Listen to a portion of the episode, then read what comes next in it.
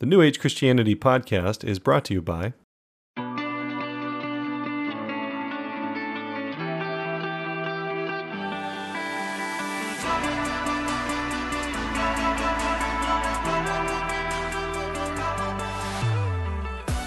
Hello, New Age Christian family. This is Austin Fletcher. You're listening to the New Age Christian podcast, and this is episode number 90. So, today, Kat Wilden and I talk about her first ceremony session of our ayahuasca journey. We've been talking about our ayahuasca ceremonies for the last few weeks, and we have a couple more episodes to go. So, today, we're going to kind of get into the idea of blind spots.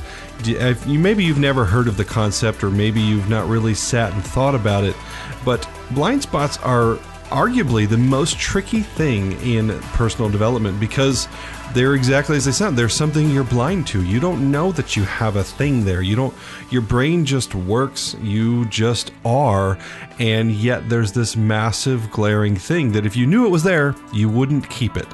Well, Kat's first session revealed a massive blind spot to her, and as such, as often happens when we have our own growth, we can share it, and it revealed a blind spot in me, and we do our best to share and help give some tips.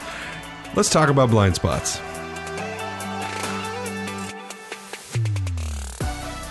All right, welcome to the New Age Christian Podcast. My name is Austin Fletcher, and Kat Weldon is with me in the studio. Say hello, Kat. Hi, everybody. And uh, we are talking once again about our ayahuasca experiences. So, this is the fourth episode in a series of six. We each did two sessions of ayahuasca. And if you don't know what that is and you're just now catching up, uh, go back a couple episodes and we explain uh, in quite a bit of detail what ayahuasca is, what those sessions were like, but we're taking these sessions uh, as an opportunity to kind of drill down into some of the insights that we had. And today we are going to get into more detail about Kat's first session. Mm-hmm. So, are you ready to share your story? Yeah. it was definitely an experience for sure. So, the session for me actually started a little bit before the ceremony started, like the way that spirit works and has messages for us in unassuming places. It was kind of a not an omen, but like a precursor to what was coming, like a, a sign of what was to come that evening. Mm. Uh, we had our uh, shaman, if you will, or the person that administrates and facilitates the ayahuasca ex- experience, Linnell she had a message for me. It was just like a really weird one. It didn't necessarily go with what we were talking about. She's just, it, like, we're familiar with prophecy uh, and prophetic words and stuff like that. It mm-hmm. very much felt like that about people being in our life as a reflection of things that we need to work on. People that irk us and have those qualities where you're like, oh my gosh, that's so annoying, is generally some reflection of yourself. Like, it rubs up against you in that way because it's it's you. It's a lesson Right. And so she said something to that effect, and I was like, okay, yeah, I know who you're talking about. like, I I got the message. But my, as I had mentioned before, my intention going into ayahuasca was understanding. Uh, like I wanted more understanding, and if I had any blind spots of what I needed to work on, but I didn't know that it existed. Obviously, you need to know that it's a thing before you can work on it. And I definitely felt stalled out or paused, not paused, but kind of stuck in my personal growth. Like I couldn't get further or to where I wanted to because there was something in the way.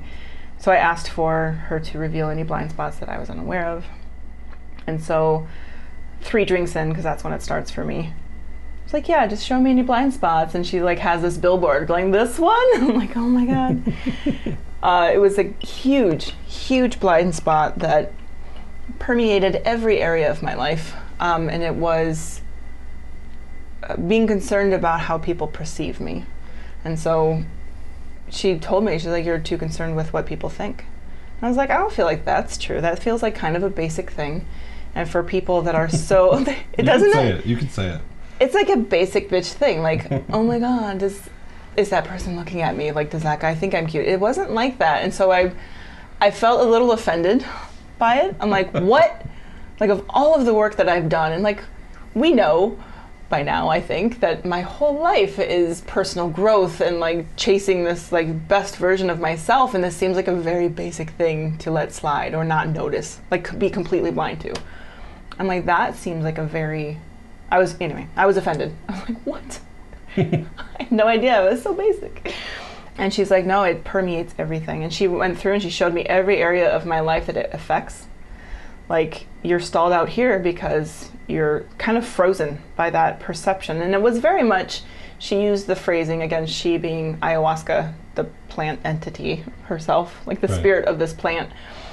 She went through and she kind of showed how it was stalling out every area of my life or how it affected every area. And she used the phrasing very specifically that I'm too concerned with how people perceive me, not like I'm not worried about what people think.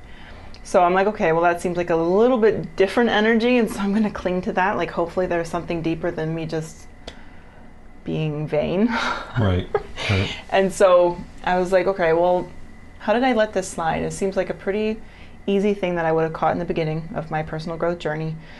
And she explained it to me that it's not necessarily, it was not vanity. It wasn't like, oh, is that person looking at me because they think I'm cool? Or like, does that person think I'm neat? Like, I don't, I don't care. And that's why I was kind of flabbergasted too. Like, I don't generally care if people like me or think that I'm interesting or neat. I'm pretty happy with who I am. So this seemed like a very out of character trait to have. And um, it was a defense mechanism, essentially. Like I had a rough start in life, we'll say, um, some traumatic experiences and some emotionally unavailable parents. My parents were kind of emotionally unavailable. Um, there were tempers and stuff like that where I kind of had to always gauge how that person was perceiving me in the moment. So it wasn't vanity or you know being vain or vapid. It was, am I safe? Is that person looking at me? Is their anger going to be directed at me? Is that person looking at me? Are they upset? Are they fine? Are they feeling okay? Are they mad at me? If they are mad, is it going to come my way or is it going to go my brother's way or is it my brother? Like, it was more gauging how people were perceiving me to know early on how to respond and protect myself. And there was also, like, I do have uh, uh, sexual abuse in my past. And so part of the I'm like, yeah, but there's still times where I'm like, is that person attracted to me? And again, I don't care. Like I don't want anything from that. I'm, I'm not hoping anything comes from that. And so I'm like, this doesn't make sense to me why I would give a shit. And so she's like, no, it's because you need to again gauge if you're going to have to respond, if you're going to have to react, if you're going to have to protect yourself, if you're going to have to field some weird energy that's going to come your way. Is that person looking at you with that type of whatever intent and you're going to have to deal with it. And so it has been a defense mechanism where I just have to gauge how people perceive me so that I can protect myself. And I was like, oh, that is so sad. Like, and so I like hugged myself, like, oh, I'm sorry. Um, it was actually a really heartbreaking realization to as strong and as powerful as I feel in my day to day to realize that something so so broken really like it was caused by trauma and that is such a broken quality is actually it is um, staunching my growth further beyond this point or was but that had gone unnoticed because it was such it was such an automatic part of my brain. Like that's just how brains work. You just constantly do that. But then she went through and she showed me every time those thoughts came up and um, So you're in the session. i'm in the and, like, session you're, it's going hours long, yeah and there's music playing. There's a lot going on, and every time something would show up in your mind, yeah are you saying? I'm just painting a picture for, uh, you know, the, as, as she was oh yeah so continually she's reminding you or showing you. Yeah, and then even in the session, because I'm I was a dancer for 13 years and I couldn't improv. Like I could not do improvisational dance where you just go out and dance because your body wants to move and it's feeling the music. I I couldn't even touch the concept mentally. Like there's no way I can do that. And um realizing and I knew I had an idea that choreography and having a plan was a safety net of sorts. Like I thought it was just because I was shy or had stage fright or whatever, and so having a plan made it possible. But the truth of it being that I had to have like a complete safety net. Like I know that I've done these movements and they're okay and they I have a plan essentially. And so she pointed out that like this this mindset of worrying and constantly being concerned with how people perceive you is why you don't create as an artist. And I paint and I create and I write and I dance and all of these things, but I won't actually do it and put it out there. And so for sure there's like the oh I don't want people to think I'm dumb. I don't care if people think I'm dumb. Like I'm a pretty weird person and I'm pretty confident in it. And so it is just like that it's a safety thing. Being perceived the wrong way can mean danger in some Mm. instances. I'm like, "Oh my gosh, it's so depressing." And so she used the illustration of art and why I don't create, but she made it very clear that it's also why I don't create as a manifestation of God. Like why I'm not a powerful creator as far as manifesting what I want. And I am, like I'm doing well and I'm I've got a good handle on the concept of things and I've created things powerfully in the past, but why I'm not more powerful, why I can't kind of get over that hump of like, no, I just want to be able to like and create something. Right. It's an effort. And so it's being blocked by this mentality. And like, oh, sorry, why I was going into the dance thing and why I would never improv is my body was afraid to move. Like I don't I don't want to draw attention to myself, which is weird for a a Leo, which is usually a center of attention type person. I'm very against drawing attention. Like I had a friend, it was my birthday last week or 2 weeks ago, and she's like, "Oh, so in the restaurant we should have them sing you happy birthday." I'm like, "Absolutely not." Like I hate it. I'm like, "No, I do not want. I don't want." she thought I was kidding. I'm like, "No, I'm seriously. I will stop being your friend." like it's it's a thing and it is like drawing an attention to myself. And so it's been this battle between my artistic self and wanting to create and wanting to be out in the world and be whatever and not wanting to draw attention to myself. It's a yeah, it doesn't make sense. So they've been Right. battling each other. And keeping my body still to not draw attention to myself, to kind of blend into the background and not be noticed. And so ayahuasca, my experience, we talked about it before, I wiggled nonstop. I was just wiggling. And so a lot of the time I'd be like, oh my gosh, I probably look like an idiot. And she's like, there it is.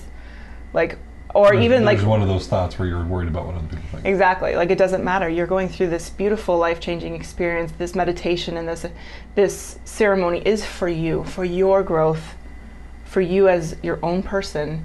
Nobody else matters. Nobody else matters in this. And so they're even down to like tiny things like what is my foot doing? Does my foot look stupid? Is it dumb in this position? Does it make my like it's so stupid and so like such minor thoughts, but she showed me the layers. Like I was explaining it like baklava. There's like a Turkish dessert that's like a bunch of flaky crust layers. like it's like baklava. There's just all of these layers of thoughts where I'm just concerned with my safety, essentially. Right. And that my powerful thoughts and my powerful I amness and my creative energy and my life force essentially cannot break through the layers of baklava. like these crusty layers of because my mind is full. She was showing me how full it was and how everything and it's not even just one thought at a time. What? Oh, I just have the title for the episode now. What is it? Mental baklava. I hope people listen to the episodes and don't just like read the title like I don't relate to that at all. I'm gonna skip this one. Ayahuasca It's- insight number two: mental baklava. It's super deep, guys. But seriously, that my mind was so congested with these layers upon layers upon layers upon layers because it wasn't just like one thought at a time, it was like multiple. My brain is very busy, and she showed me how busy it was with just this one area. And that I can't even think about being more powerful or can't think about deeper parts of myself because of all of these stupid layers. yeah, being a creator requires attention And atten- energy. And attention is something that you have. If you always have hundred percent of your attention able to be given out, right? Any second, you can give. You have hundred percent of your attention, and for most of us, that attention is divided, right? It's Yeah. divided amongst uh, a dozen different things: our cell phones, our surroundings, our thoughts in the back of our mind, our stresses, and everything like that. And if a massive chunk of your attention is going towards these layers of baklava, of what other people are thinking, or what how other people are perceiving you, and everything like that, then that's that much less attention that you can put towards being a creator. Exactly. Like if we have, let's say our attention, if there's 100%, let's say it's 100 bucks, $100 worth of attention, like 50 to 70% of it was just being paid to making sure I was safe, to Right. perceiving how people perceive me. That's a lot of money, guys. If I only have $100 to spend, that means my whole life that I've been working towards personal growth, only half of my investment has even. It's like interest. When you pay on your house and like 10 bucks goes towards the actual principal that you're paying on, and the rest is just interest that gets eaten up by the bank. It's exactly what it's like. Yeah, it, it is half of your life's efforts go towards just trying to stay safe. Yeah, it's really and depressing. I feel like that's something, and that's there, there's, you know, we've made notes for kind of how we want what we go through and to drill down on that is that so many people, I think everybody, honestly, part of life's job is to hand you challenges to grow past, right? Mhm. Part of your parents' job. Jesus himself could be your parent, and you'd still have daddy issues. Like there, I would never measure up to him. Right, exactly. yeah, my dad was so perfect. I, you know, and then you'd end up with like literally Jesus was your dad. Seriously, you couldn't ask for a quote unquote, in theory, more perfect father to raise you, and yet you're still going to have daddy issues. That mm. is part of the journey of life. That's part of our job as parents, is to mess up our kids a little bit. Well, it's part of our job as humans is to grow. Right, you're not born a full-grown tree. Well, a lot of people don't clock into that job. No, they don't. and so, for me, it, it it highlights that feeling unsafe in a world filled with other people is 99.99999% of people's experience. We all feel unsafe as children in some way, and it's kind of an insight into how do we deal with it differently. And so, as as we've been going through our own discussions post ayahuasca, one of the things that your session has highlighted for me is that I also felt unsafe with people around me. I was I was held down by my friends when I was in sixth grade and beat up by the new kid. I was, you know, I've had business partners. I would like to beat up your friends. yeah, I mean, they they were. That's bullshit. You know, I've. I've If you're had- listening, I'm coming for you. Right. I was a big kid. I, I mean, I was 6'2", 240 in seventh grade. So I was always big. I was always, um, I had a lot of quote unquote baby fat for years. Um, you know, I've grown into a man-sized body, but when you're that big as a kid, it's you're just chubby. So there was a lot of unsafeness. I had a, an older brother who was not very kind. You know, my parents got divorced and everything. So I've had my own sh- my own list of things that made me feel unsafe, and I dealt with them almost completely the opposite way that you did.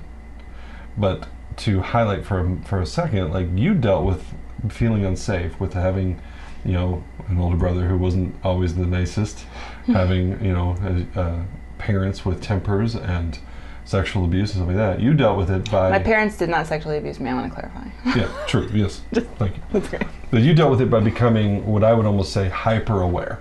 Definitely. Hyper aware of what other people were thinking. You did call it. We were we were talking about like getting the notes down for the episode. You call it hypersensitive, and it's true. Like you are, you're hypersensitive to people's energy, and if they're shifting, if they're getting grumpy, and you need to back off or hide or whatever.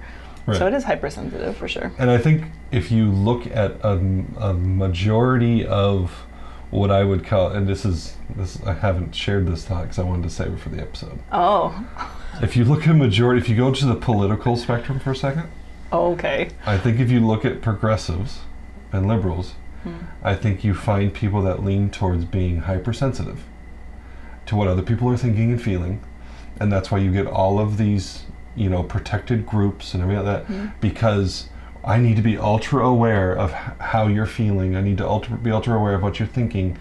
And then I think if you go to the conservative side, you get more. What my response was, is I dealt with my sense of safety by withdrawing and drawing in and realizing that what you think doesn't matter. Right? So you dealt with what they think and are, are perceiving is really important so that I can respond. And I did it with what they think and perceiving is irrelevant because they don't matter in my life. Um, and so what you have is protection mechanisms that start to lean towards more of a collective, big picture, you know, what people's thoughts and feelings, right? Versus an individualism and leave me alone, it's none of your business type of like you, you start seeing those two energies mm-hmm. go the opposite direction of that I think children are handed a dangerous, a unsafe world and how we try to deal with it and how we try to protect ourselves. There's these different paths you can take. There's like a spectrum of Right. Of how sensitive you're going to be. So either you're going to shut down and not be, you're not going to give a shit what anybody thinks. And I do wonder, I do wonder if I would have gone more that way if I was 6'2 and 140 pounds. like it's safe enough to like, I don't care what you think. Yeah, 'cause I there's a certain will, measure I'll like lay you can't out. hurt me. Like, what are you gonna Exactly. And Yeah. so being 70 pounds until you were 14. I think that's probably why a lot of that progressive movement is led by a, a feminine energy. Because mm. they don't, ha- and a lot of that conservative movement's led by a male energy. Could be Because yeah, the men sure. can say, screw you. And, And the women can't yeah. say that. They can't say that because it's unsafe. Oh, this is way deeper than I expected this episode. but it's true. Like it's other than just our spectrum. Like I don't think that I'm fully at the super sensitive end of the spectrum because there's there's then people that care so much what people think that it is behavior management or it becomes codependent and like that high high S where I need to make everybody happy. Not that high S's are filled with No, that's, trauma. I mean, each, each, each personality trait has their weaknesses. Mhm. And immature S's, they will treat themselves like a doormat yes. before you can. Well, they ru- well, yeah, they run themselves into the ground trying to people please, essentially, Right. to stay safe by keeping everyone happy. I work with a dude who does that, and I know he listens to this podcast once in a while. So, bro, if you're listening, I love you. You don't need to keep apologizing for stuff before anybody yells at you for it. and that's I think that that's one of the mechanisms is is making sure that you keep everyone happy so there's no danger. Whereas Right. I approach it as like, is there danger so that I can respond because I I will. I will try to hold my own, but I want to be aware. I want to be one step ahead so I know what's coming and can prepare. If you're mad, then that's your prerogative. I'm not going to try to keep you happy falsely anymore. I think I did still, I, I definitely had those mechanisms when I was younger, but as I got more confident in myself, I'm like, whatever, I just need to know if there's punches coming my way. Yeah, I think you on the spectrum. There's definitely people that go further that direction than you are. Mm-hmm. Of s- literally, like you are hyper aware of what people think and perceive, but then you respond kind of with, with a essentially a, well, I just need to be able to react accordingly and move on, keep going on my way. Yeah. That their perceptions and stuff aren't typically going to throw a boulder in your way that cause you to course correct. Right, and I don't have to stick around to fix it. Right. Then there's people that are so hyper aware and ho- so hypersensitive to other people's perceptions that if what I'm doing makes you even remotely upset, I just won't do it. And then now your entire life is being dictated by other people's opinions. Yeah, I don't do that. No, you don't I'm, that. I'm super. Oops, I'm super thankful that I don't do that. I did. I used to.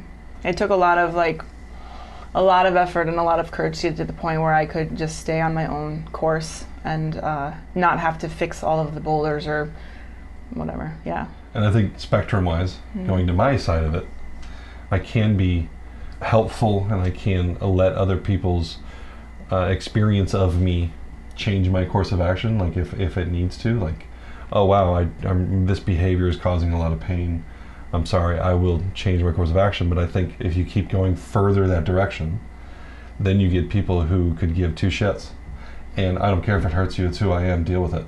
And Which is the immature version of that Yeah, the- of that disconnect. so we're not on the op we're not on the far ends of that spectrum but we are on we are on that spectrum I feel like we're the mature versions of this heartbreaking trauma-based mechanism.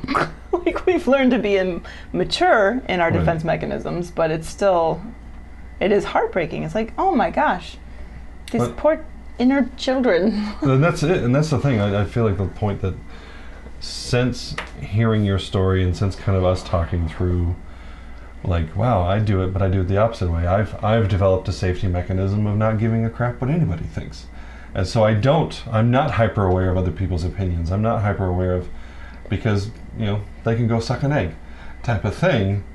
And I think the the point that I'm as a New Age Christian podcast. You never heard that phrase, suck an egg? I have. It's just funny.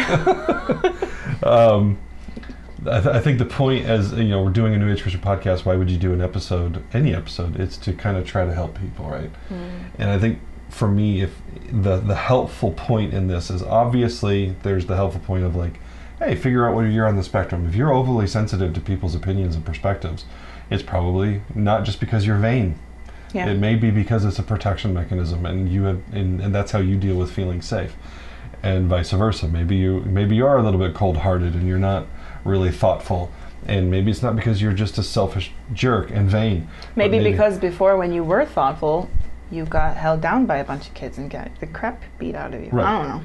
So there's that point, but then the other point is, is there's probably people in your life that getting to perfect case in point liberal versus conservative. Right? If you could understand that people's viewpoints are fostered and they come from somewhere, mm-hmm. right? And that if you could get past that discussion a little bit to listening, like where what happened to you as a kid that caused you to be so overly sensitive to where if you have certain characteristics of race or sexual orientation or whatever, that suddenly logic is thrown out the window and we're just only, only, only concerned about your perceptions because reality doesn't matter. Versus conservatives who don't seem to have a heart half the time. Right. I feel like that's a whole episode that we should kind of clarify what you mean by that. Like, because I feel like you just called liberals like illogical and out of touch with reality. And I've heard your reasoning for boiling it down to that energy, but I feel depending on who listens to your podcast, I guess like there's a lot behind that that would be. I've never met a liberal who doesn't at some point admit that the weak side of that energy is overly emphasizing emotions to the point where it doesn't actually solve the problem. Mm-hmm. Right. Well, I'm just explaining it now, so we don't have to do a yeah. whole other episode. Okay. I don't. If anybody says my side has no weak points and we are 100% right, please don't listen to the podcast. I get, nobody got time for that, right? So, if you can admit that there's challenges on that side of the of the aisle, if you if you, mm-hmm. if you say, then what is that challenge? What's the primary energy of that challenge? And I think it is overemphasizing the emotive response to we're going to solve problems because this feels good and then you realize 20 years later that didn't solve a problem at all because no logic was involved with it. And then on the other side is the opposite. It's literally no, we're gonna, we're not going to pay attention to how you feel because it's invalid because it's illogical. Well, feelings are valid, mm-hmm. and you can't just put out mechanical solutions without accounting for the like for instance the the you know putting out mechanical solutions to uh, reparations for blacks. Logically speaking, it doesn't really make a lot of sense to hold a generation of white kids responsible for something that happened 200 years ago. But emotively speaking, there is uh, there's an argument to be made for you know what kind of privilege those white kids have and what kind of challenges the black community has to overcome and and how many generations does it take to kind of get rid of a mindset. on it. Those are discussions that most conservatives don't want to have. Mm-hmm. And those are discussions that most liberals don't want to have because it requires you to be balanced. And I think each side absolutely has its weaknesses. And I think it does come from this to bring it back to ayahuasca and Kat's session and not have a political, like, that it is wounded people trying to feel safe. I agree. And for, like, especially the, the Liberal Party being, like, if they have felt unsafe and unheard, then advocating really fiercely for the people that are unheard or they feel are being unheard or I definitely get that mindset as well. And this is yeah becoming a political thing. But like, we need to meet in the middle. We need to meet in the middle, and we're just fighting against each other all the time. Well, and bringing it around to our particular stories, right? Mm. We've talked that I could certainly use to be more thoughtful. Yeah, because the whole you can go suck an egg extends to your friends.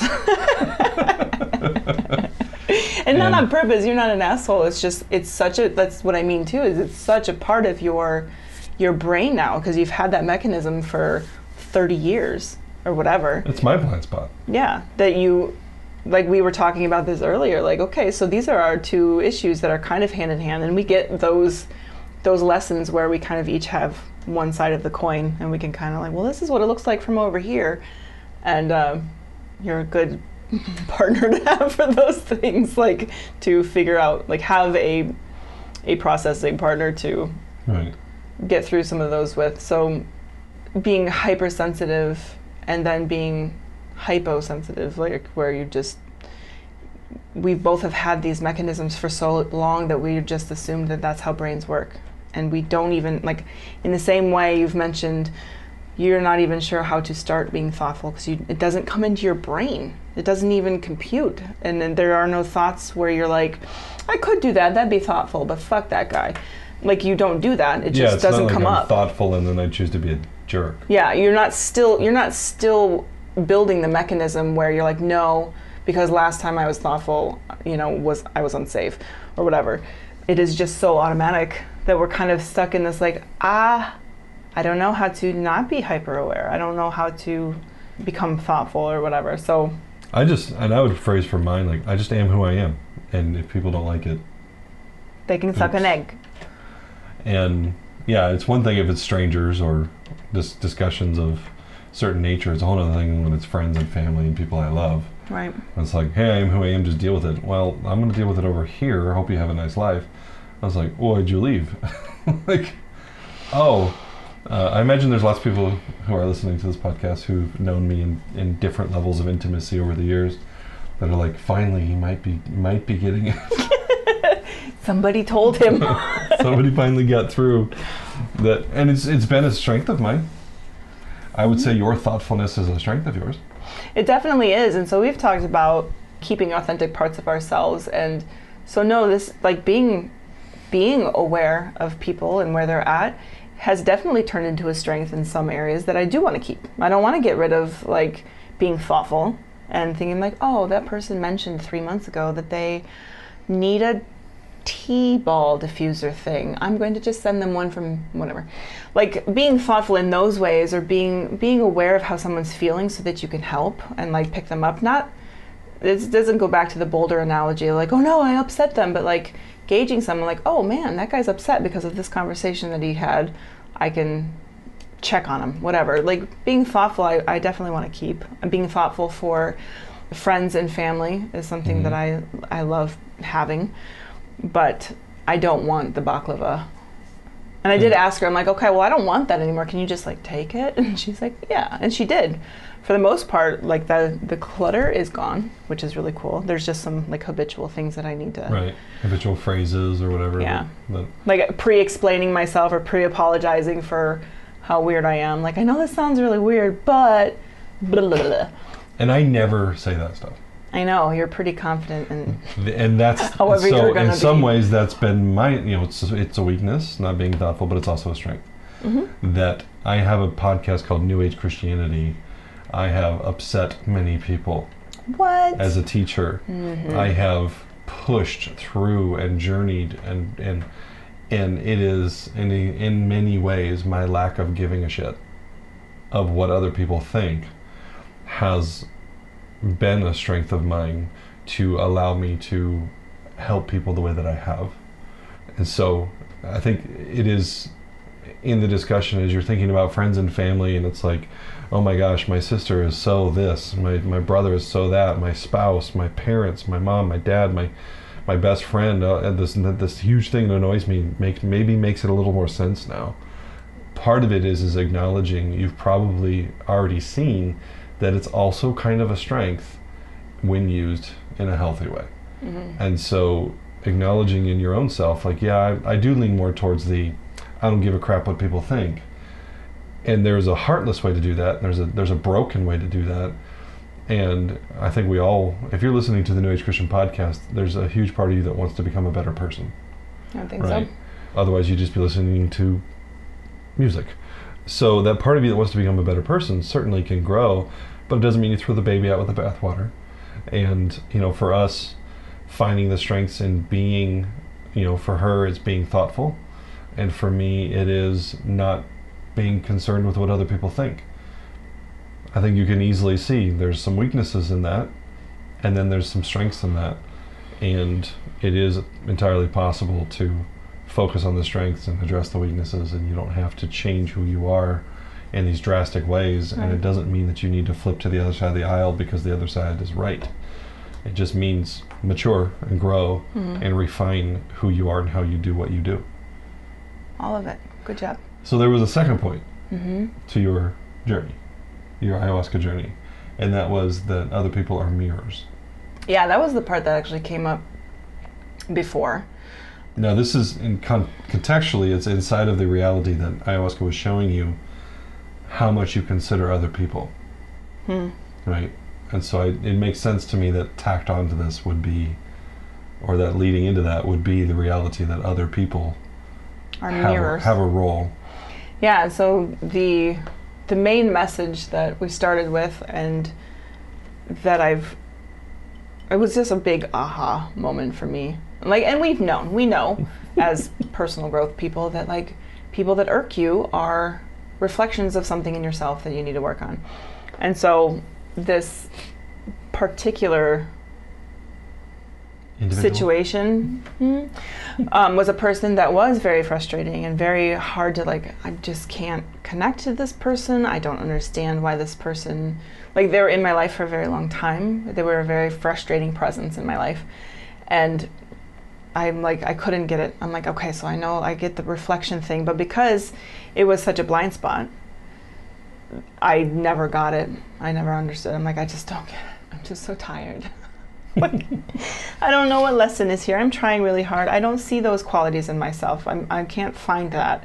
I feel like I've worked on those things and the presence is still present and I just I couldn't get it. And so I am wondering like I do have a theory of like so is the person's presence and frustrations equal to or reflected in how like how serious or how blind you are to the quality that you need to work on.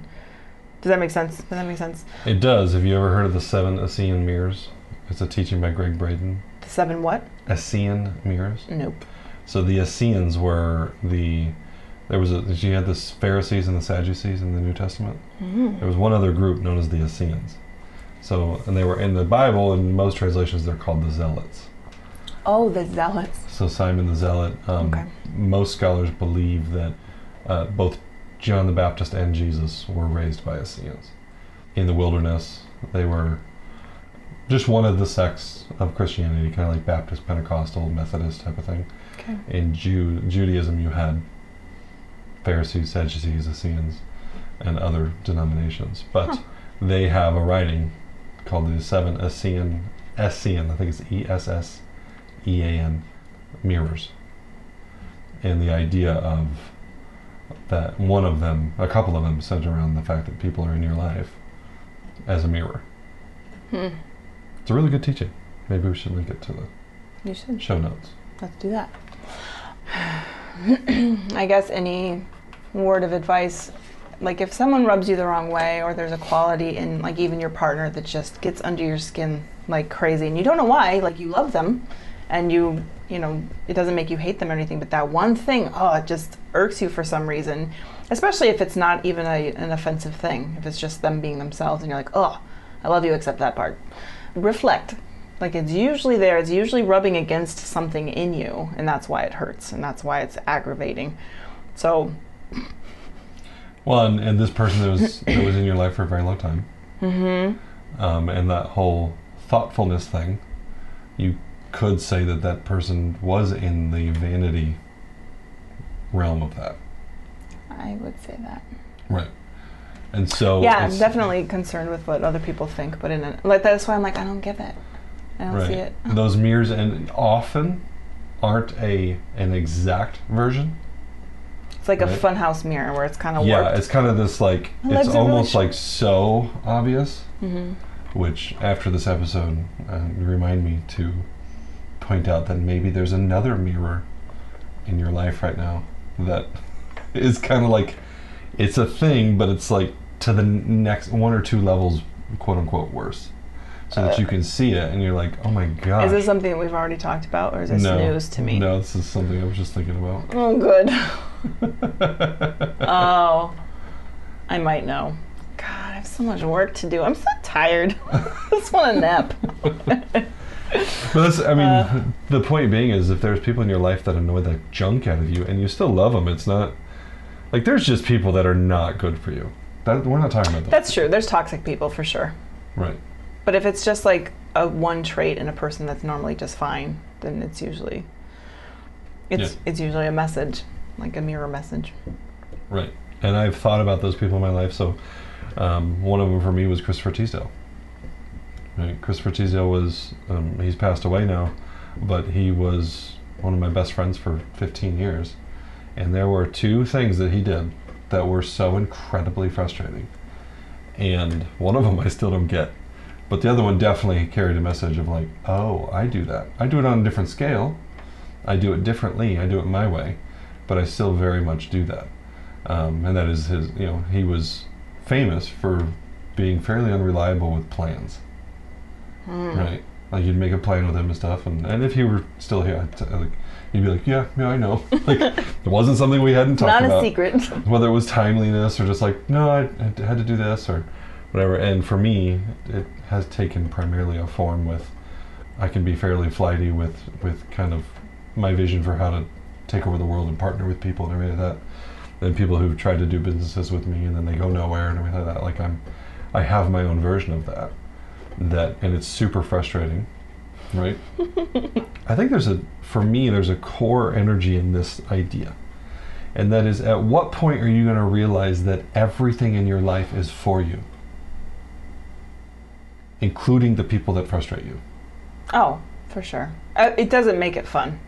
Like I am aware. I'm like, yeah, well, and especially when you make the agreements with the universe that you want growth. Like everybody has the lessons. Everybody, I think, has those people and those things that they need to overcome. But a lot of people, again, don't clock into that job.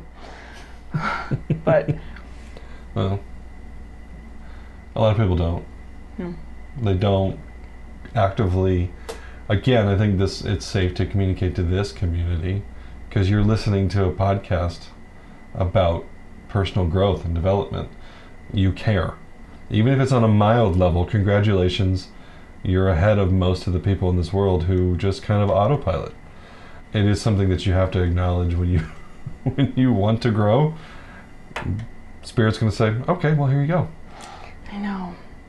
I still wish there was like a easy, like not easy, but just like a a serene way to do it. But it usually does come from trial and aggravation and rubbing against certain points that are just not fun. Well, it's, it's it is illogical to expect a trait to magically appear that hasn't been cultivated. Did you just call me a liberal? No. I'm just kidding. That's not. No, I'm just thinking about like, think, like it is I'm that, just teasing. You know the old the old uh, joke of never pray for patience. Oh God, yeah, don't do that. because you're gonna okay. You don't just get patience; you, you get a million frustrating things that teach you how to be patient. Exactly. That is how it logically works. I so, know. never pray for a spiritual trait that you're not willing to earn, that you're not willing to grow into. For sure. Oh, and I don't. Yeah, no, I'm, okay. I'm, I'm not talking to you when I say these oh, things. Oh, you looked at me. I'm, just kidding. We are having a discussion for the sake of those words. I know. I don't think any of my areas of growth have been easily won. Like they've not just like, oh, I woke up and now I can. They're not. I know I'm patient. It's it's like wow, I have a bad temper. I had a bad temper my whole, I don't know, probably for my first 25, maybe even 30 years. I had a pretty decent temper and it didn't just magically absolve one day. It was like I had a really aggravating life and people that pushed buttons, and I just get super like it's work for sure.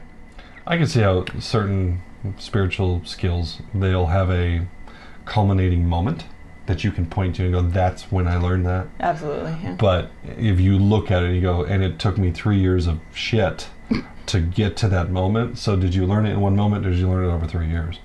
I Yes. Yeah, Yeah. exactly. So it's solidified or i think we talked about that having like a moment that you can oh when we were talking about like magic or ritual or something there was like a moment where that this is when we're manifesting Yeah, the release. yeah the release It's the release moment.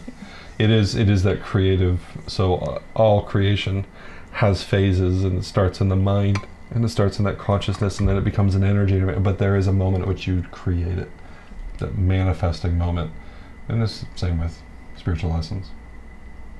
So, kind of the two takeaways. Would you say, or safe to say that from your ayahu- first ayahuasca session, where the idea of people in your life that are are mirrors, mm-hmm. which to land that point, I'm telling you, I can guarantee you that there are people in your life that are in your life to teach you a lesson via being a mirror. And when you learn the lesson, they will miraculously, mystically find their way no longer in your life. Or Well, we that behavior in them will change. yeah or once you realize it it doesn't irk you anymore either like once you're like oh that's the message it doesn't necessarily hit you the, the same way anymore because you recognize it more for what it is and it's not it's not a message anymore so it's not constantly bonking you over the head and aggravating you. It's more like oh i get it now. I, and i do want to like clarify it doesn't always mean that that one trait in your spouse now that you've gotten the lesson you get a divorce. No. but it could. Okay. i'm just kidding. So that being a, you know the mirror concept and then the other concept of I I really like kind of meditating around like man everybody feels unsafe how we deal with that as how as we we protect grow, ourselves yeah. and for me I've learned how to protect myself by not giving a crap what people think I do want to touch back on that though, because it was, she was pointing out the unhealthy ways and how it was staunching my growth. And she was saying, like, this is why you don't create. And she was using the art as a metaphor, but it was really the I amness. And part of it, like, part of when I went into ayahuasca, I think we talked in the pre ayahuasca thing that I also want to, like, touch on, like, why am i like, mentally, I've done the math, I've done the energy work and stuff like that, everything I can think of to kind of break the dam of financial stability and prosperity. And so I'm like, I'm like super tripping. and I'm like, also, I was hilarious to myself. I was telling myself jokes all night, and I was just, I was hilarious. Um, so I was laughing a lot also. It was a really beautiful experience. I loved it. But I was also like, but ayahuasca, I just need money. and she's like, why? But why do you need money? Like, I'm like, because I need to be free. I need to be free. I need freedom to do what I need to do. And she's like, well, what do you, you're going to be free to do what? And so there again, there's a lot of repetition when you like lock onto a concept like free to do what? Free to do what? Free to do what? And so I'm just repeating that to myself as I'm probably rocking and making hand gestures like free to do what? And a lot of it was like free to do what? Because if you had all of the money, but you still have this brain baklava that's keeping you from creating anything, like you want to be free to be an artist? What are you going to create? Nothing. right Like maybe half of a painting that's still sitting on your easel somewhere. a whole book of half paintings A whole book of half paintings. I don't have that many. but like she was, she's like, okay. And she called me out essentially in a very beautiful, like loving way. But like, free to do what, darling? Because you're not creating anything. Because you're stuck because of this. I'm like, oh dang, that's true. So. This is why I'm not a more powerful creator. This is why I can't grow beyond. Is because I'm, I still have this trauma mindset. So that was And- night one. That was night one. So um, you've now heard both of our kind of insights from our first two sessions of ayahuasca. The next two episodes will be the second evening, and that will then conclude our series on the ayahuasca experiences. I've had multiple people text me who've now heard the first. Um, by the time we're recording this, a couple of them have already aired. And I had a good buddy text me. He's like, "Gosh dang it! I, didn't know you could do ayahuasca in the states." oh, mhm. Um, I've connected a few people. So um, if you're interested in doing ayahuasca for the sake of privacy, and I'm not sure how everything works with it with ayahuasca in the states. I mean that you know you can private message me on Facebook or Kat um, or Kaylee if you are friends with any of us. We were all there. We can connect you with uh, the potential of uh, being a part of a session. The person that we did ayahuasca with, the host of it, the facilitator, the shaman of it, does sessions, ceremonies, ceremony around the states and I think in other parts of the world. And I highly recommend an ayahuasca ceremony for every living being. Personally, we should. I should put my dog on ayahuasca. Uh, That would probably be animal abuse, but I just I want to see if it helps. maybe. Just- I, I, I meant, don't know. I They did probably mean die. human, every human being, but Okay. animals might. I don't think so. I think they'd probably. I don't think they'd do well. I don't know. Don't give ayahuasca to your dog or your cat. Oh my god. So, on that note, this cat can have ayahuasca and did. But uh, I would do it again. anyway, yeah, if you're interested, just hit us up on Facebook, one of us, private message us, and uh, we'd be happy to connect you accordingly. At some point, I probably will try to host an ayahuasca ceremony somewhere in, in the States and uh, maybe do a New Age Christianity family thing. That would be cool. Um, that would be really cool. So, thank you guys for your time. Hope you've enjoyed it and hope you've uh, gotten some value from these insights that uh, I know we did. And um, if you would consider donating, that's always highly appreciated. Uh, it's one of those things I, I've heard a few people say, you know, I'm going to donate for sure, and then they don't. Um, We're so- calling you out.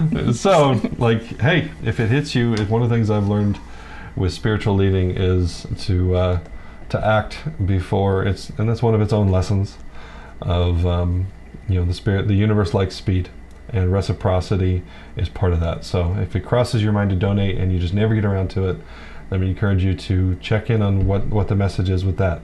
That's not a manipulation to say hey do it or else god's going to get you. It's just to say there is a reciprocity in the universe with generosity and and exchanging those things. So, you know, dig into that and see why it is you keep forgetting that.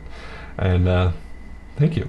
So I don't know. It sounds like manipulation. I No. promise it's not. I got you. Um, I'm so beyond all that. So uh, There's lessons in everything. there's there is.